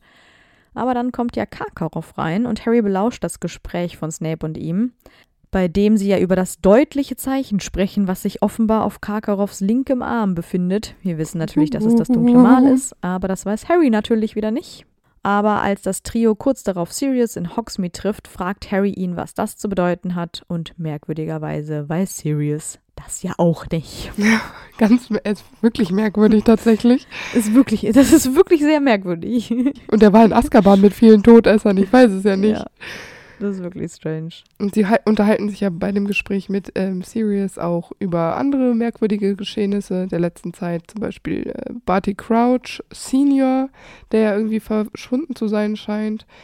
Und sie sprechen auch nochmal über die Ereignisse bei der Quidditch-WM und Sirius kann da so ein bisschen Licht ins Dunkle bringen. Harrys Laune ist nicht sonderlich gut in letzter Zeit und ähm, im Unterricht von Hagrid, in dem sie dann Niffler besprechen, wird es wenigstens ein bisschen besser, weil Niffler einfach toll sind. Äh, ich glaube, das sagt er sogar auch so. Ich weiß nicht, Ja. ob er sagt einfach toll, aber er sagt, dass sie toll sind. Ja, verständlicherweise. Einen Monat vor der dritten Aufgabe erfahren die Champions, dass es sich bei der letzten Aufgabe um ein Labyrinth handelt, mit verschiedenen Hindernissen. Krumm will danach mit Harry noch ein bisschen reden und fragt ihn, ob an den Gerüchten mit Hermine was dran ist, was Harry verneint. Doch dann erscheint plötzlich Crouch Senior aus dem Wald. Er ist völlig durcheinander und redet wirr. Harry versucht ihn anzusprechen, was allerdings sinnlos ist, und dann will er ja Hilfe holen gehen. Das ist einfach super gruselig, weil Crouch so unberechenbar ist und er klammert sich immer wieder so an Ja, Harry genau. fest und redet halt so komisches Zeug und so. Also es ist wirklich, ich finde es so gruselig, diese Stelle. Und Krumm hilft ja Harry auch überhaupt nicht, der verdrückt sich so ein bisschen. Harry stößt dann auf Dumbledore und die eilen dann gemeinsam wieder runter zum Wald, aber Crouch ist weg und Krumm liegt geschockt auf dem Boden. Ja, und Moody taucht dann ja kurz nach ihnen auf und wir wissen, dass es Moody selbst war. Klar ist er dann da in der Nähe. Und er macht sich dann ja auf die Suche nach äh, Crouch Senior. Und Dumbledore schickt Harry dann in den Gryffindor-Gemeinschaftsraum. Ja, er wird ja von Hagrid begleitet und äh, dieser macht Harry ja Vorwürfe, dass er sich überhaupt mit Krumm getroffen hat. Aber Harry nimmt Krumm in Schutz, weil er Hagrids Ausländerfeindlichkeit überhaupt nicht cool findet. Und das finde ich gut, dass er hier so einen Standpunkt hat. Das stimmt. und sich und Hermine auch verteidigt. Ja. Ja, auch Sirius findet es ja nicht gut, was Harry gemacht hat, aber auch das kann Harry nicht nachvollziehen, denn schließlich riskiert Sirius ja in Hogsmeade gerade viel mehr als Harry, wenn er sich mal kurz mit Krumm unterhält. Ja, aber was irgendwie äh, totaler Quatsch ist, weil ich mir denke, das kann man auch nicht so richtig vergleichen, ja? Das kann man nicht vergleichen. Also, Aber Sirius hat auch schon große Töne zu spucken. Der war ja als Jugendlicher auch nicht viel vernünftiger. Das ist nämlich Harrys Argument in seinem Kopf, ne, wenn er so mit sich diskutiert. Und er denkt sich nämlich, ja, Sirius, ne, ich weiß, wie du als äh, Jugendlicher warst. Du brauchst mir nichts sagen. Im Wahrsagenunterricht schläft Harry dann ja auch ein. Es ist total heiß bei ihr im Raum und er träumt von Wurmschwanz, Voldemort und Nagini. Und seine Narbe tut total weh und er findet eine Ausrede, um Dumbledore von seinem Traum zu berichten. Also er verlässt dann den Unterricht. Genau, er bekommt natürlich kurz das Gespräch mit von Fudge, Moody und Dumbledore, die allerdings Dumbledores Büro verlassen. Und als Harry dann alleine im Dumbledores Büro gelassen wird, entdeckt er das Denkarium, in welches er neugierig seine Nase steckt. Ich meine, der kennt auch nichts, ne? Ja. Weißt du, da im zweiten Buch hat er Filchs Post gelesen Ja, und jetzt stöbert er hier in Dumbledores Erinnerungen rum, ja? Das ist Ja. echt schon ganz schön offensiv. Naja, er wird dann ja auch in Erinnerungen von Dumbledore reingezogen und er sieht zum Beispiel Igor Karkaroff, der seine Todesserkollegen verrät und Junior, der sich äh, für das Foltern der Longbottoms verantworten muss. Er sieht auch Ludo Bagman, der unter Verdacht steht, ein Todesser zu sein. Und dann kommt er auch wieder zu sich und ist ein bisschen verwirrt und Dumbledore ist bei ihm. Ja, er wird einfach eiskalt erwischt. Ja, ja, klar, dass sowas rauskommt. Ja, Harry ist es ja auch sehr unangenehm und er entschuldigt sich. Aber für Dumbledore ist Neugier keine Sünde. Ja. Und Harry kann dann in dem Gespräch auch endlich von seinem Traum erzählen. Und Dumbledore erklärt ihm auch, dass er ja keine normale Narbe auf der Stirn hat, sondern eben, äh, dass er durch diese Narbe eben auf gewisse Weise mit Voldemort verbunden ist. Und dann denke ich mir immer so, ist das der erste Moment, in dem Harry diese Narbe erklärt wird und dass er dadurch verbunden ja. ist? Yep. Das ist, finde ich, ganz schön spät. Hm, richtig. Außerdem erfährt Harry ja auch, dass Nevilles Eltern fast zu Tode gefoltert wurden und tatsächlich fällt ihm dann erst auf, dass er Neville nie gefragt hat, wieso er eigentlich bei seiner Oma groß geworden ist. Ja, weil Harry sowas immer nie interessiert. Richtig. Also er interessiert sich nur für seine eigenen ja, Sorgen genau. und ja. Also ich meine, im Nachhinein ist ihm das dann bewusst und dann sagt er so, ja, hm, Neville hat eigentlich dieses Mitgefühl, was Harry häufig dafür bekommt, dass er weise ist, viel mehr verdient als ja. Harry selbst. Und dann finde ich es auch noch ganz gut, weil er sagt dann so, ja, naja, Voldemort ist ja an allem schuld und er zerreißt so viele Familien und das schürt natürlich auch irgendwo Harrys Rachsucht ja. und seinen Hass. Und da ist ja nicht so ein, sein eigenes Schicksal ausschlaggebend, sondern ja Nevilles. Aber ähm, vorher hat ihn das halt einfach wirklich nicht gejuckt. Ja, das ist doch wie mit den Schneidezähnen von Hermine. Das ist Wochen her und er fragt sich dann, hä, wieso ist mir das eigentlich nicht aufgefallen? Wo ich mir denke, ja, aber es hätte dir ja schon vorher auffallen können. Richtig. Also, weiß ich nicht. Das ist irgendwie so ein bisschen eine Schwäche von Harry. Ja, absolut. Harry fühlt sich für die dritte Aufgabe eigentlich ganz gut gewappnet. Aber dann erscheint ja Ritas Artikel über Harrys seltsames Verhalten und dass er Narbenschmerzen hat und anscheinend verrückt geworden ist. Und das bringt die ganze Stimmung natürlich wieder durcheinander. Die Champions bekommen dann ja auch nochmal Besuch von ihren Familien und Harry ist total perplex, weil im ersten Moment denkt er, dass die Dursleys angereist sind. Auf jeden Fall sehr logisch. Ja, sind sie natürlich nicht. Es sind Bill und Molly und eigentlich wollte auch noch Charlie kommen, aber der muss noch arbeiten.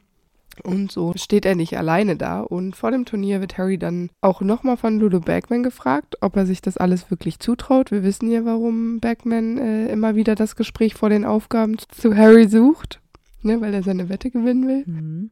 Ja, und später betreten sie dann ja das Quidditch-Feld und es ist nicht mehr wiederzuerkennen. Eine sieben Meter hohe Hecke ist gewachsen und mit Einbruch der Dunkelheit beginnt die letzte Aufgabe des Turniers. Raffiniert ist ja, dass man jetzt denkt, die Aufgabe wird der Höhepunkt des Buches, weil es ist die letzte Aufgabe, danach gibt es einen Gewinner und alles ist super.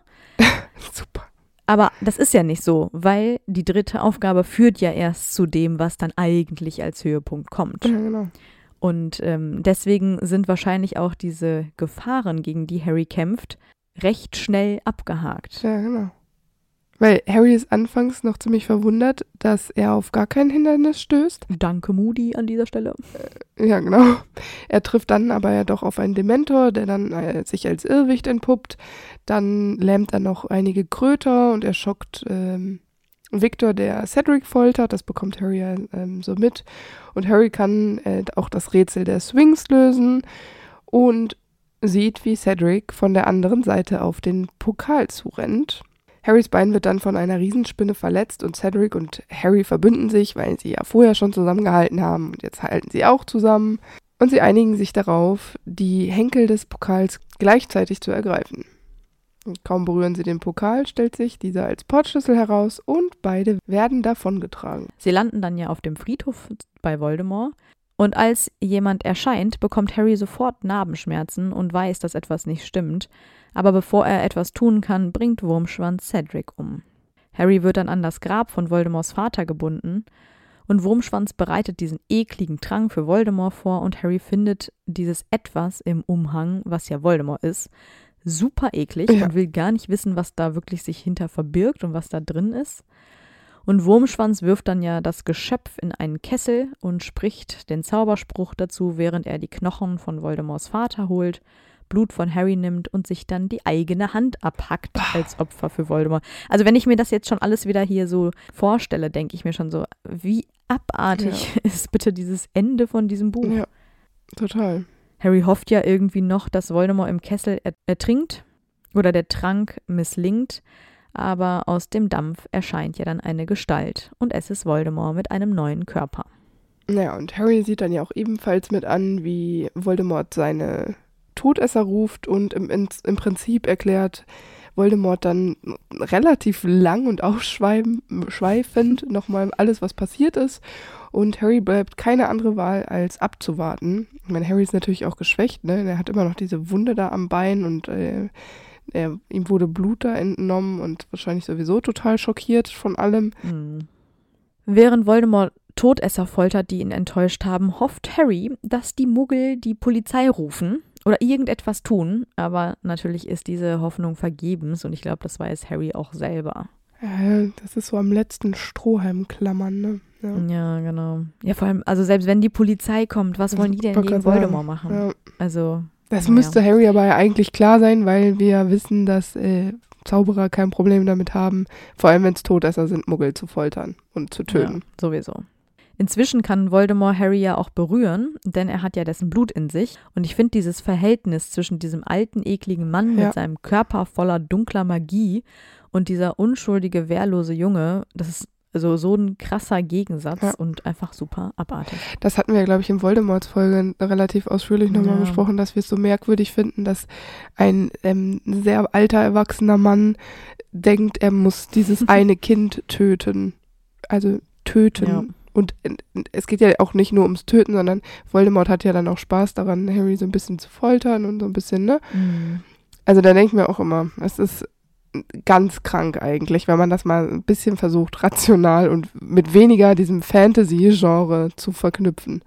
Ja, und vor allem, als Harry da mit Crucio gefoltert wird von ihm, da fühlt es sich ja für ihn so an, als stünden seine Knochen in Flammen und auch seine Narbe droht ja irgendwie aufzuplatzen. Also es ja. fühlt sich halt so an.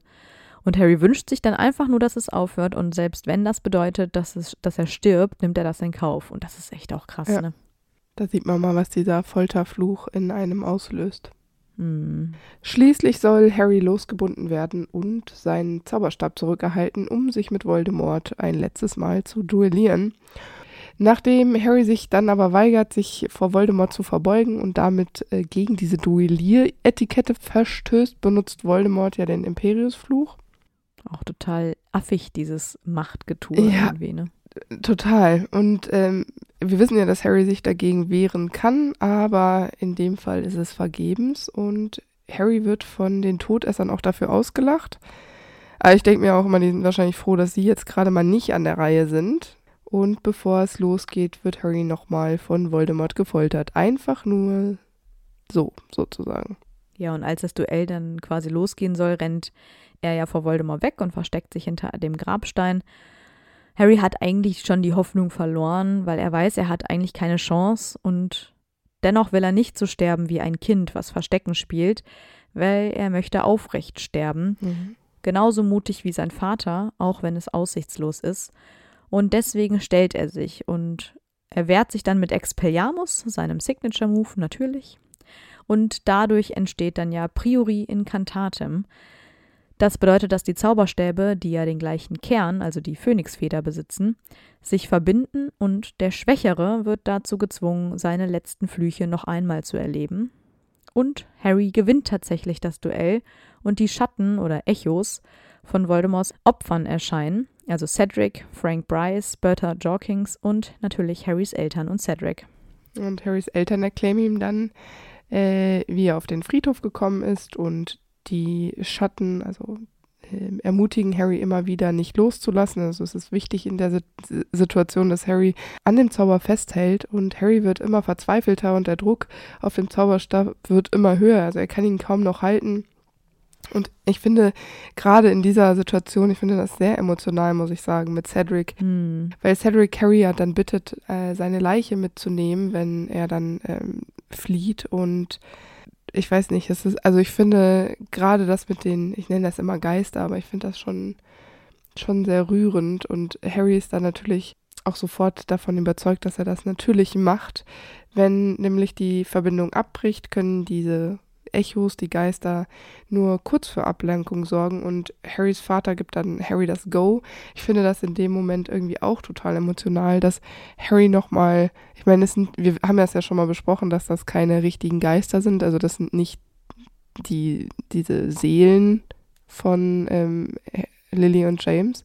Aber irgendwie finde ich es für Harry schön, dass sein Vater ihm dann nochmal so zuspricht und sagt so, du kannst jetzt loslassen. Im Film ist es die Mutter. Mhm. Und dann trennt sich ja die Verbindung und Harry rennt um sein Leben so schnell, als er noch nie gerannt.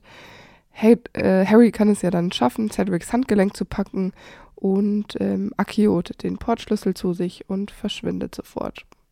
Voldemort schreit natürlich noch, bin mir sicher, dass Harry das noch irgendwie mitbekommt. Ja, Harry ist natürlich total schockiert, ihm ist schwindelig und er lässt ja auch weder Portschlüssel noch Cedric los. Also er klammert sich irgendwie so an alles, was er hat. Ja.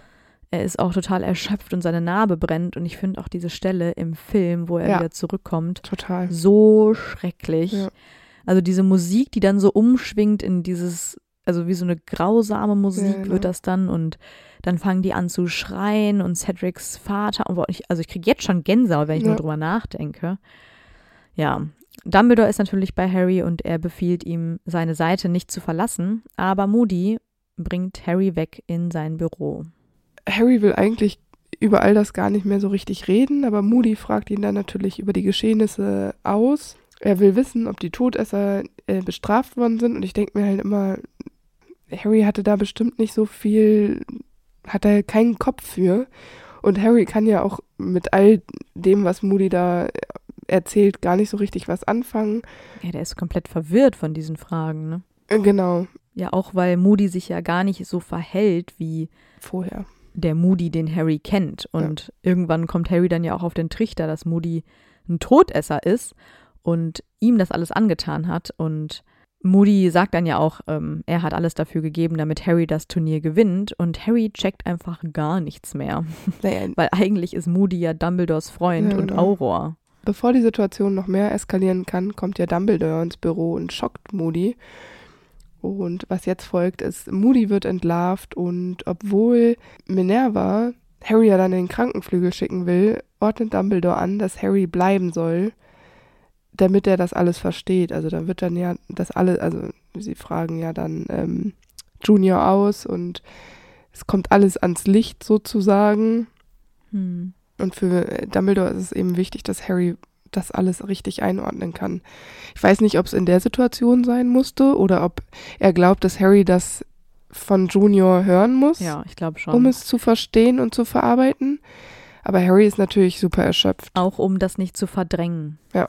Ja, Harry zittert, sein Bein ist ja von dem Kampf mit der Spinne noch verletzt. Aber auch nach diesem Gespräch mit Junior lässt Dumbledore ihn nicht in den Krankenflügel, sondern führt ihn in sein Büro, wo ja schon Sirius wartet. Und dort muss Harry den beiden dann alles erzählen, was er auf dem Friedhof erlebt hat. Und dadurch erlebt er ja auch alles nochmal vor seinem inneren hm. Auge nochmal. Aber Dumbledore ist der Überzeugung, dass es nicht hilft, den Schmerz zu verdrängen und zu betäuben, sondern er muss jetzt den Mut aufbringen und das alles noch einmal erleben. Und es ist ja auch wirklich so, dass Harry sich danach erleichtert fühlt, als wäre so etwas Giftiges aus ihm gesaugt worden. Und ich glaube, das soll halt nochmal so ein bisschen darauf hinführen, dass Harry quasi diesem Trauma, was er eigentlich erlebt haben müsste, so ein bisschen ja. zumindest entrinnt, indem er das alles sich jetzt von der Seele redet. Ja.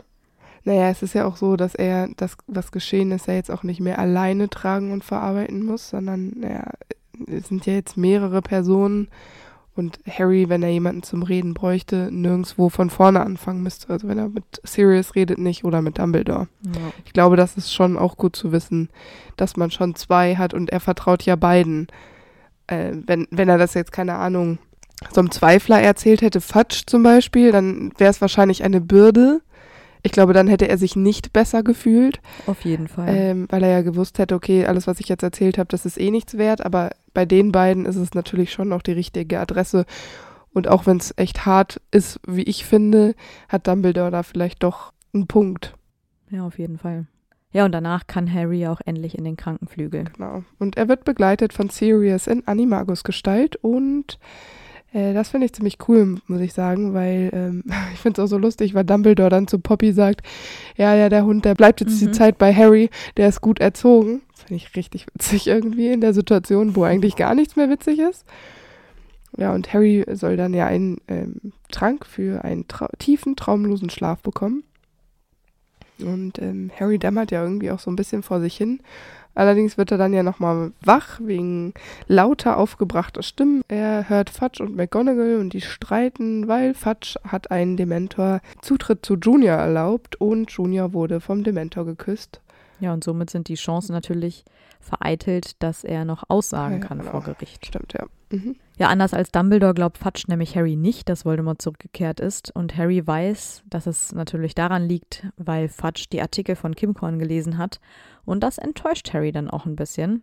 Ja, und letztendlich überrumpeln ihn dann doch seine Gefühle und er spürt so ein Brennen in den Augen und unterdrückt auch seine Tränen, weil er sich natürlich die Schuld gibt, dass Cedric tot ist, nur weil er wollte, dass die beiden den Pokal gemeinsam berühren.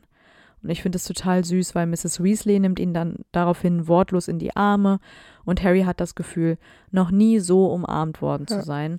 Und ich glaube, das ist unglaublich wichtig, also auch diese Nähe und diesen Trost, den er hier Ja. zu spüren bekommt, auf so eine emotionale Ebene, nicht so wie bei Dumbledore und Sirius, wo es halt so eher um die psychische Reinheit geht, sage ich mal, Ja. sondern hier ist es halt wirklich diese Nähe und den Trost, den er braucht. Genau. Ja, vor allen Dingen auch von jemandem, der sowieso schon immer sehr herzlich zu Harry war, von der allerersten Sekunde, ne? Genau. Ja, sowas familiäres, ne? Genau. Naja, und ähm, Molly erinnert ihn ja auch daran, dass er jetzt wirklich den Trank nehmen sollte, also diesen Schlaftrank. Und ich glaube, er nippt auch nur dran und schon ist er auch weg Mhm. und kann dann tatsächlich schlafen. Harry trifft am nächsten Morgen dann auf die Diggories und es ist sehr schwer für Harry. Sie geben ihm ja zwar nicht die Schuld, aber ich denke, dass Harry sich trotzdem immer noch schuldig fühlt, obwohl er mit Cedrics Eltern gesprochen hat. Sie überlassen Harry dann ja sogar das Preisgeld. Sie können und wollen es nicht annehmen und ähm, Harry wollte es eigentlich auch nicht. Ja, er schenkt nämlich deswegen dann das Preisgeld den Weasley-Zwillingen. Für ihr Business. Genau. Und bei dem Abschied von Cedric trinken sie ja nicht nur auf dessen Wohl, sondern auch auf Harrys. Ich finde, das Buch ist deutlich düsterer als die letzten Bücher und Harry muss plötzlich sehr, sehr schnell erwachsen werden. Ich finde das Buch deswegen so cool, weil es anders ist als die anderen. Weil wir fangen mal nicht bei den Dursleys an, sondern wir sind bei Frank Bryce und Voldemort. Und es geht nicht um den Haus- und den Quidditch-Pokal, sondern diesmal um die Quidditch-WM und das Trimagische Turnier. Und wir lernen unglaublich viele neue Charaktere kennen, die uns alle irgendwie auf so eine falsche Fährte bringen wollen. Und ich finde es einfach alles sehr spannend. Vor allem natürlich dieser krasse Turning Point am Ende, den man ja beim wiederholten Lesen so ein bisschen erahnen kann bei diesen Hinweisen, Ja. aber niemals beim ersten Lesen drauf kommt. Und ich finde, es ist so gewitzt gemacht, also so schlau. Stimmt. Und Harry ist natürlich im Buch der komplette Verlierer. Also seine große Liebe entscheidet sich für seinen Konkurrenten. Er wird nicht nur von der Presse verpönt, sondern auch von seinen Mitschülern. Er fühlt sich schuldig für Cedrics Tod, obwohl er eigentlich nichts dafür kann. Er musste auch mit ansehen, wie Voldemort zurückkehrt. Er wurde selbst gefoltert und misshandelt. Also noch mehr Trauma geht ja kaum. Ähm, aber das, was Harry daraus sieht, ist ja ganz viel Stärke. Und er wächst ja daran, auch wenn er das vielleicht zu dem jetzigen Zeitpunkt noch nicht weiß. Das finde ich halt das Besondere an dem Harry in diesem Schuljahr. Finde ich gut, was du gesagt hast. Das freut mich. Aber jetzt läuten wir hier natürlich eine deutlich düstere Ära ein, die äh, in der nächsten Folge genauso düster bleibt. Ja, jetzt geht's erst richtig Das los. stimmt. Wir hoffen natürlich, euch hat die Folge gefallen. Wir sind gespannt auf euer Feedback. Und freuen uns immer, wenn ihr uns auf Insta schreibt und auf YouTube und überhaupt überall, wo man uns schreiben kann. Wir freuen uns. Genau, lasst auch gerne ein Abo, ein Follow oder eine Like. Bewertung da. Kein Like, genau. Alles, was man so da lassen kann. Und dann hören wir uns nächste Woche wieder. Genau, macht's gut. Tschüss. Und weil es so lustig war, gibt es jetzt noch ein paar Outtakes. Ich habe versucht, mal Burn nicht zu erwähnen und ich glaube, es ist mir ganz gut gelungen.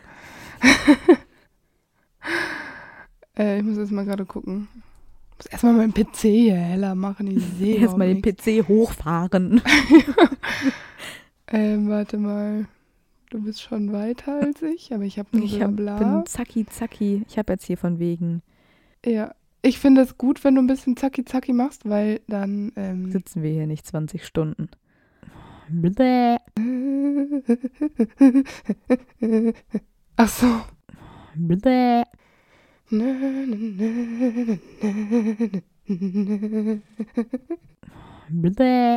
Harry Cho Chout. Die machen das alles nur für Hagrid. Ich habe hier gerade Forschlebern gelesen und dachte mir, Was sind das? was wollte ich mit Forschen sagen? Was für ein Forscherleben?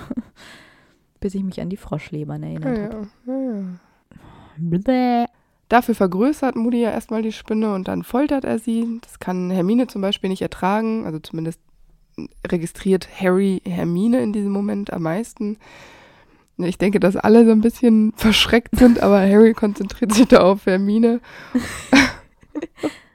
Weil Harry ist einfach nur Beobachter. 80 Prozent der Zeit ist es so, wie du gesagt hast, er nimmt Hermine wahr, wie schockiert ist. So, ja, toll für Harry. Back dir einen Keks. Also ich habe hier was ganz Tolles stehen, vielleicht einem. ja, mach das doch nochmal. Tolle Sachen finde ich immer gut. Also, so, also ich sollte aufhören, so viel zu quatschen. Ich habe geschrieben, Harry lernt die Ver unverzeihlichen, ich habe schon wieder verzeihlichen gesagt. die sind so unverzeihlichen verzeihlich. Knete Mach ruhig. Ich hole mir einen Joghurt. So bin ich, der komische Harry. Das hat Cold Mirror übrigens so gesagt, ja? Ja, wer diese ganzen Zitate auch mit Korken und was wir nicht immer alles sagen, nicht versteht, der muss unbedingt Cold Mirror gucken. Cold Mirror Patzer. Gibt zwei, Patzer. zwei äh, Folgen. Ich, ich liebe es. Patzer ist das Beste, was sie je gemacht Patzer! hat. Ich bin bei der Antwort von Harry.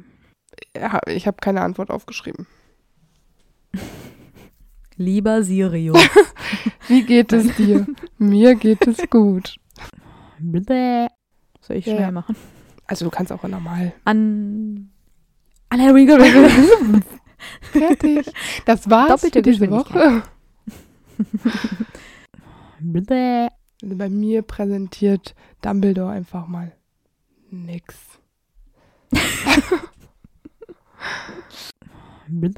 Harry begleitet Hagrid dann unter dem Tarnumhang zu den Tarnumhang zu dem Ort, wo die erste Aufgabe aufbewahrt wird. Also es sind die Drachen. Also wenn du dir jetzt erhoffst, dass ich dieses Tarnumhang noch besser reinschneide, dann kannst du das vergessen. Das klingt richtig unnatürlich. Also entweder du musst den Satz nochmal von vorne anfangen oder ich nehme das verkrüppelte Tarnumhang. das ist, wenn man so halb nasal spricht, Tarnumhang. Sonst hört sich der Satz irgendwie so an. Ja, Harry geht mit dem Tarnumhang. Ich wollte das Wort halt betonen, damit jeder weiß, dass er den Tarnumhang. Ah, Das ist wichtig. Harry begleitet Hagrid dann unter dem Tarnumhang. Jetzt kann ich das Wort nicht mehr sagen. Harry begleitet Hagrid dann unter dem Tarnumhang. Guck mal, ich kann das Wort nicht sagen. Es ist auch schon recht spät. Wir Ja. werden albern. Harry begleitet Hagrid dann unter den Tarn. Ich kann das jetzt nicht mehr sagen. Harry begleitet Hagrid dann unter den Tarn. Sagst du die ganze Zeit Tarm? Ja. Tarm um Han? Ich weiß es ja auch nicht. Nochmal. Harry begleitet Hagrid dann unter dem Tarnumhang zu dem Ort. Du schaffst das. Ich kann das jetzt nicht mehr cool sagen. Einmal noch. Wenn es jetzt nicht passt, musst du Ja. es sagen. das. Ich bin super ernst jetzt. Harry begleitet Hagrid dann unter dem Tarnumhang zu dem Ort, wo die erste Aufgabe aufbewahrt wird. Es sind die Drachen. Wo die erste Aufgabe aufbewahrt wird. Ein Schachbrett. Ich fand das auch so markant, dass ich mir dann dachte, als ich es aufgeschrieben habe, dass ich es gut finde. Jetzt, wo du so gemacht Das hast, ist doch okay. finde ich es nicht mehr gut. Ich finde es super. Harry ist am Sonntagmorgen so aufgeregt und verwirrt, dass er sich seinen Zauberhut statt einer Socke über den Zug, über den Fuß ziehen will.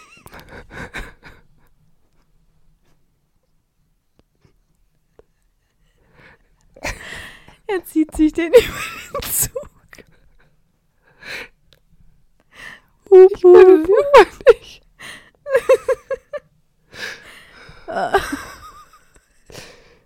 Ich heule. Ich auch.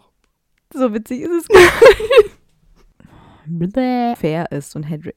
Und Hedrick. Ja, es ist vorbei heute. Ja, Ja, sie landen ja bei auf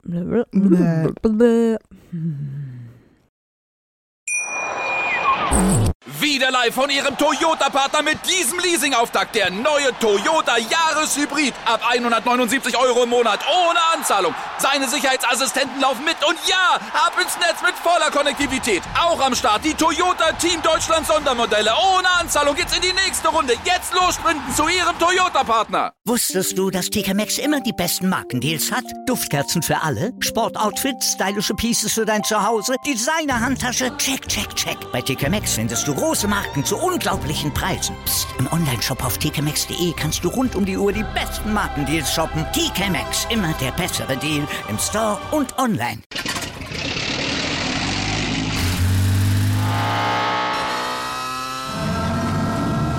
Von 0 auf 100.